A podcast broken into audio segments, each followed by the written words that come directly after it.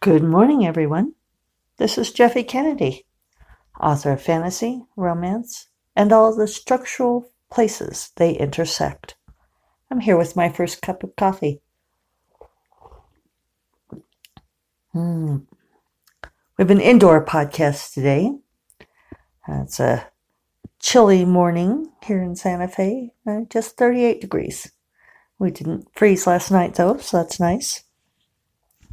Uh, our big storm is still kind of here. It's no longer so tumultuous. No wind. Got a lot of rain last night. Uh, the night before that, we had um, the jet stream swooping overhead. I posted that image to the podcast. And uh, boy, did the wind swoop. they were coming from the east southeast. And David and I were reflecting on how when the wind comes from an unusual direction, we're just not as prepared for it.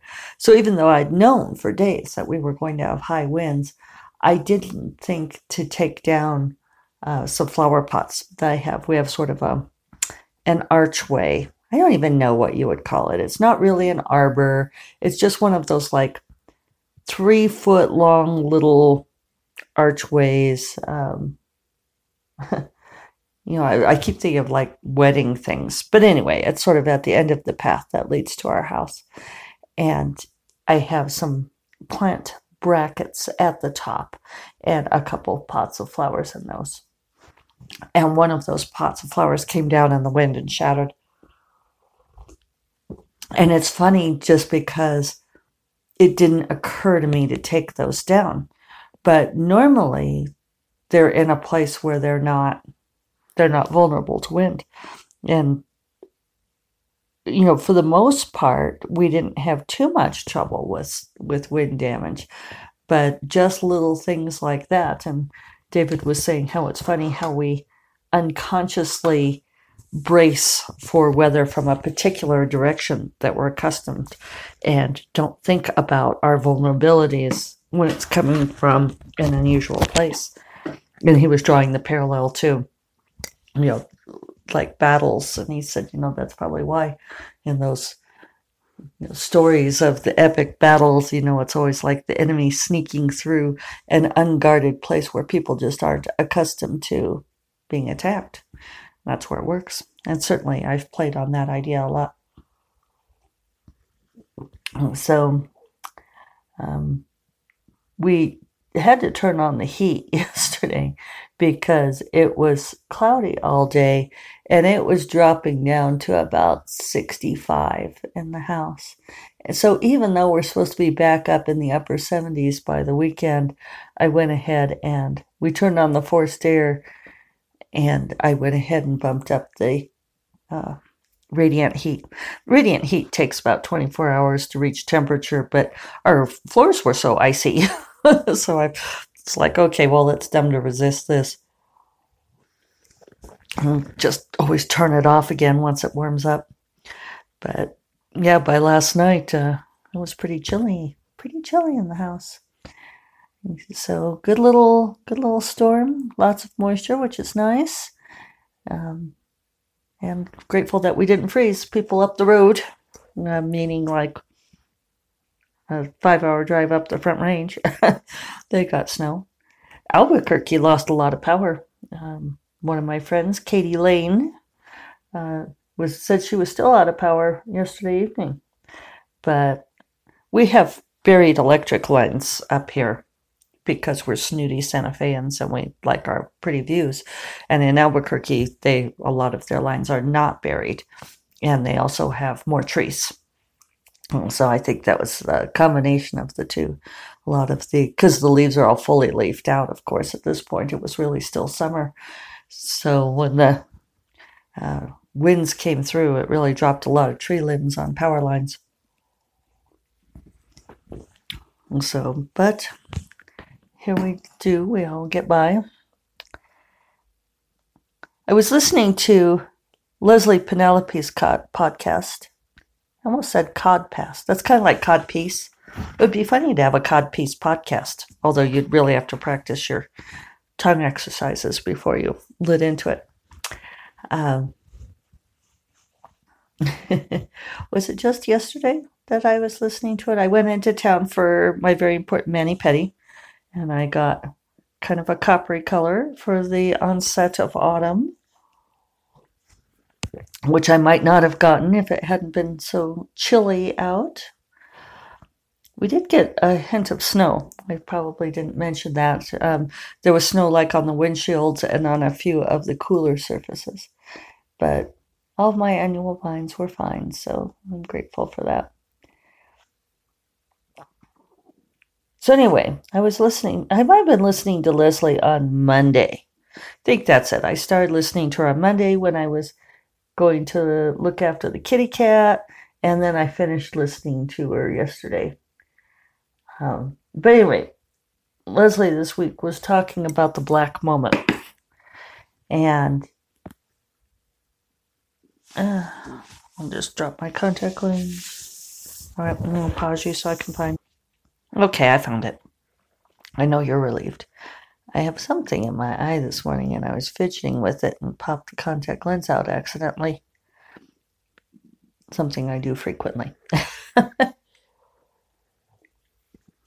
I wear um, semi soft gas permeable lenses. So they're not like those soft lenses that uh, are impossible to pop out, that you really have to scrape off your eyelid. Eyeball, not eyelid. That would be an incorrect usage. Please don't do that. Don't put contact lenses on your eyelids.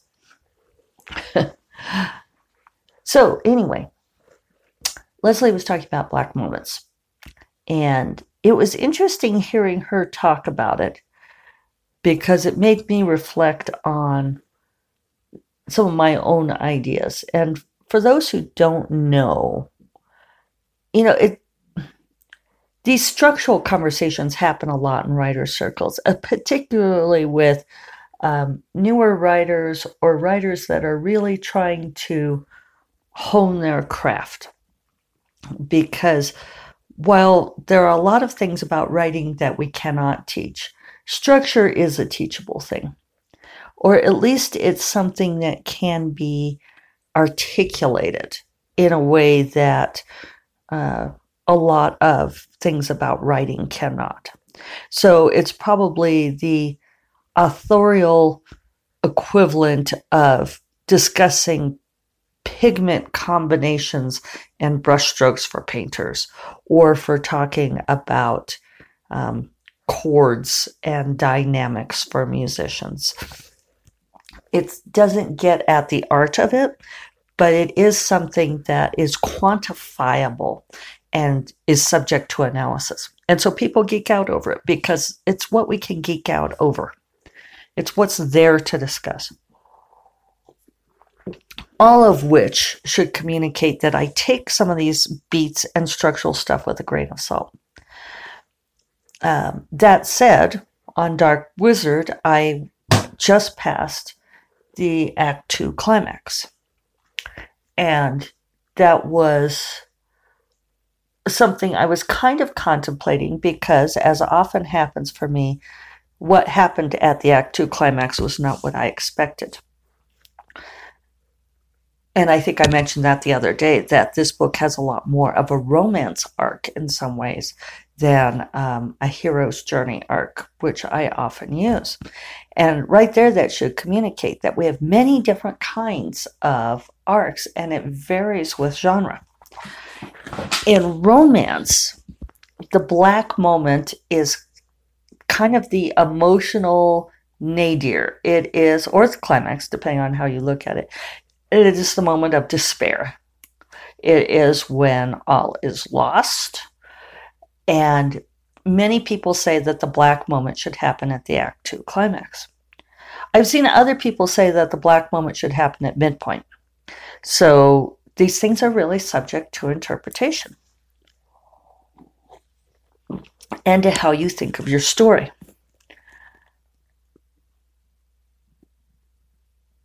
Now, the thing about the three act structure is that it is useful, particularly because, and, and I'll recap this a little bit just for people who don't know, but Act One is the first 25%. Act Two encompasses the middle 50%. So from 25% to 75%, with the midpoint, where you would imagine, right at 50% through the story. Act 2 climax occurs at the end of Act 2 at 75%. Then Act 3 is the remaining 25% or so. Uh, a lot of times we talk about that the Act 3 climax occurs at somewhere around 90% because we want that remaining 10% for the denouement to wind up everything. So sometimes we use the shorthand of talking about the three act structure in a story as Act 1 is get your protagonists up a tree. Act 2 is you throw rocks at them. Act three is you get them down. Uh, I think that's an oversimplification. Another simplification is in romance, we talk about Act one as boy meets girl. Okay, of course, this is very, you know, heteronormative, but let's just go with it. Boy meets girl, Act two, boy loses girl, Act three, boy gets girl back again. And of course, this is again a huge oversimplification. If we look at the rocks one, which tends to be more convenient because um, it it's expanded to more genres, right? We don't spend Act Three getting our protagonist down from the tree necessarily, and that's part of what this model that Leslye was referring to um, is getting at. If you have Act One sets all the stakes for the story. That's getting them up the tree. And that's actually the most useful metric is what happens in Act One influences how the rest of the story plays out. I almost think nothing matters after that Act One rule. Um, I think that's the most useful thing. Get all of your stakes set by the end of Act One. Act Two then is throwing rocks at your characters, making them, you know, it's the conflict. It's when the story is building, the story is growing, and all of the stakes that are set in Act One begin to cascade. And what Leslye is talking about is that huge black moment at the end of Act Three, or I'm sorry, at the end of Act Two, and then you spend Act Three fixing it. Basically, boy gets girl back, right? Getting them down out of the tree. But really, that's not how we tell stories. Um, certainly, it's not how I tell stories. And I think if you look at most of them, that's not how they play out because we don't spend the last quarter of a book fixing all of the problems. Instead, we usually they get worse, right? Uh, because things are not resolved until that Act Three climax, because that's when everything is is resolved at that point. You don't resolve it at 75%, right? You don't even begin to resolve it until much later. So I think that the idea of the black moment occurring at the Act Two climax can be useful because we know that Act Two um, is the uh, I don't know the the Chris you know it's the building of consequences. I recently there was a, a blog, a post on the SFWA blog, and I saw it because I I see the SFWA tweets. I try to keep track of those, and I didn't go read the blog post yet. I probably should, but the tweet had condensed it, condensed it as that Act Two belongs to the antagonist because the Act Two is about conflict. And I saw quite a people, quite a few people retweeting it and arguing with that. Dang it, my voice recorder stopped again. I don't I think I hit it wrong because I was shifting in my chair. Because I've got my phone sitting in my lap. Anyway, I saw people retweeting this um, tweet about the blog post saying that. So it's sort of meta, right? um, and commenting that, first of all, that this is a very Western approach and we could probably shake things up from Western approach and other things like that, where people were really balking at the idea of Act Two belonging to the antagonist, which and I, I do need to go read this post. I, I would have had I realized I was it was going to pop into my head to talk about today. Um, the thing is, it doesn't belong to the antagonist, right? Because it still belongs to the protagonists as well. There are a lot of things that happen in the middle 50% of the book. It's not just throwing rocks at characters, it's about all kinds of things. And I guess this is kind of what I was getting at the other day when I was talking about GMC and saying that that's an oversimplification. I think that's the thing we have to remember when we use these quantifiable analysis tools that it's it's a lens. It's a way of getting at the story, but it doesn't tell us everything about the story. And it leaves out because it's a simplification it leaves out nuance. And we can't really leave out nuance when we're talking about actual storytelling. So i think it's much more useful to think about the act climaxes in terms of turning points. I know people really love to break down into a detailed analysis you know like save the cat and that kind of thing, where certain things happen by certain percentages. And that can be useful if you're trying to learn structure. But after a while, you assimilate these things. You take it into yourself and you make it your own. Uh, and and this is going to sound like an odd analogy, but some of you know that I studied martial arts for many many years. Um, internal Chinese martial arts, Kung Fu, which means work done over time. And one of the principles of studying an art like Tai Chi or Xingyi or Bagua is that you learn the forms, you learn the movements, and you practice them over and over until you internalize them, and then you make them your own until they become then the art becomes an outgrowth of who you are. You're not simply imitating a rote set of movements, but are expressing it from your inner self, which is absolutely what we should be doing as creatives, right? So, all of this is a very long way of saying that I don't think we need to worry about having a huge black moment at the Act Two climax necessarily. Uh, if it's useful, go for it. I think also some of the idea of, and Leslye was touching on this, that the idea of this hugely angsty black moment has really been an outgrowth of recent movements in romance, uh, which are towards very angsty romance. Um, huge, you know, where people talk, you know, readers talk about ugly crying and, you know, having their heart broken. And Leslye was talking about how she doesn't want that much stress when she reads, which I can totally get. Um, and I don't think that we have to have it. I don't think, you know, I think a certain audience loves it and that's great. But I don't think that as writers, you should feel like we have to cater to that especially if that's not the story that you're trying to tell.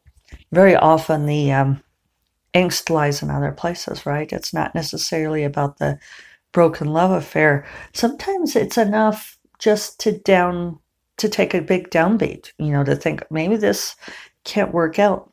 Because the whole point of a romance, um, and I know I've said this before, but it bears repeating, you know, people complain that romances, you know how they're going to end, which is stupid because most genres, you know what the how they're going to end, right? With romances, you know that it's going to end with a happy ever after. The whole point of the story is finding out how these people reach their happy ever after.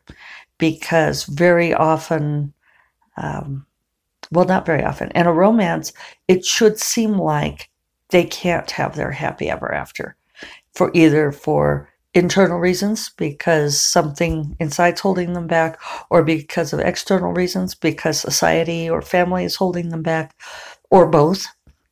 And the whole story is how they overcome those obstacles. That's all stories are is you know we we know in general how most stories end. Um, occasionally there's a surprise or the the manner of the ending comes as a surprise. But overall, you know, if somebody tells you something like, I'm going to tell you the story of an Olympian, then you know pretty much how the arc's going to go, that it's going to like involve the Olympic Games in some ways. And you don't necessarily know if they're going to win or lose their medal at the end. Will they take gold? Will they take silver? But you have a sense of how that um, up and down is going to go.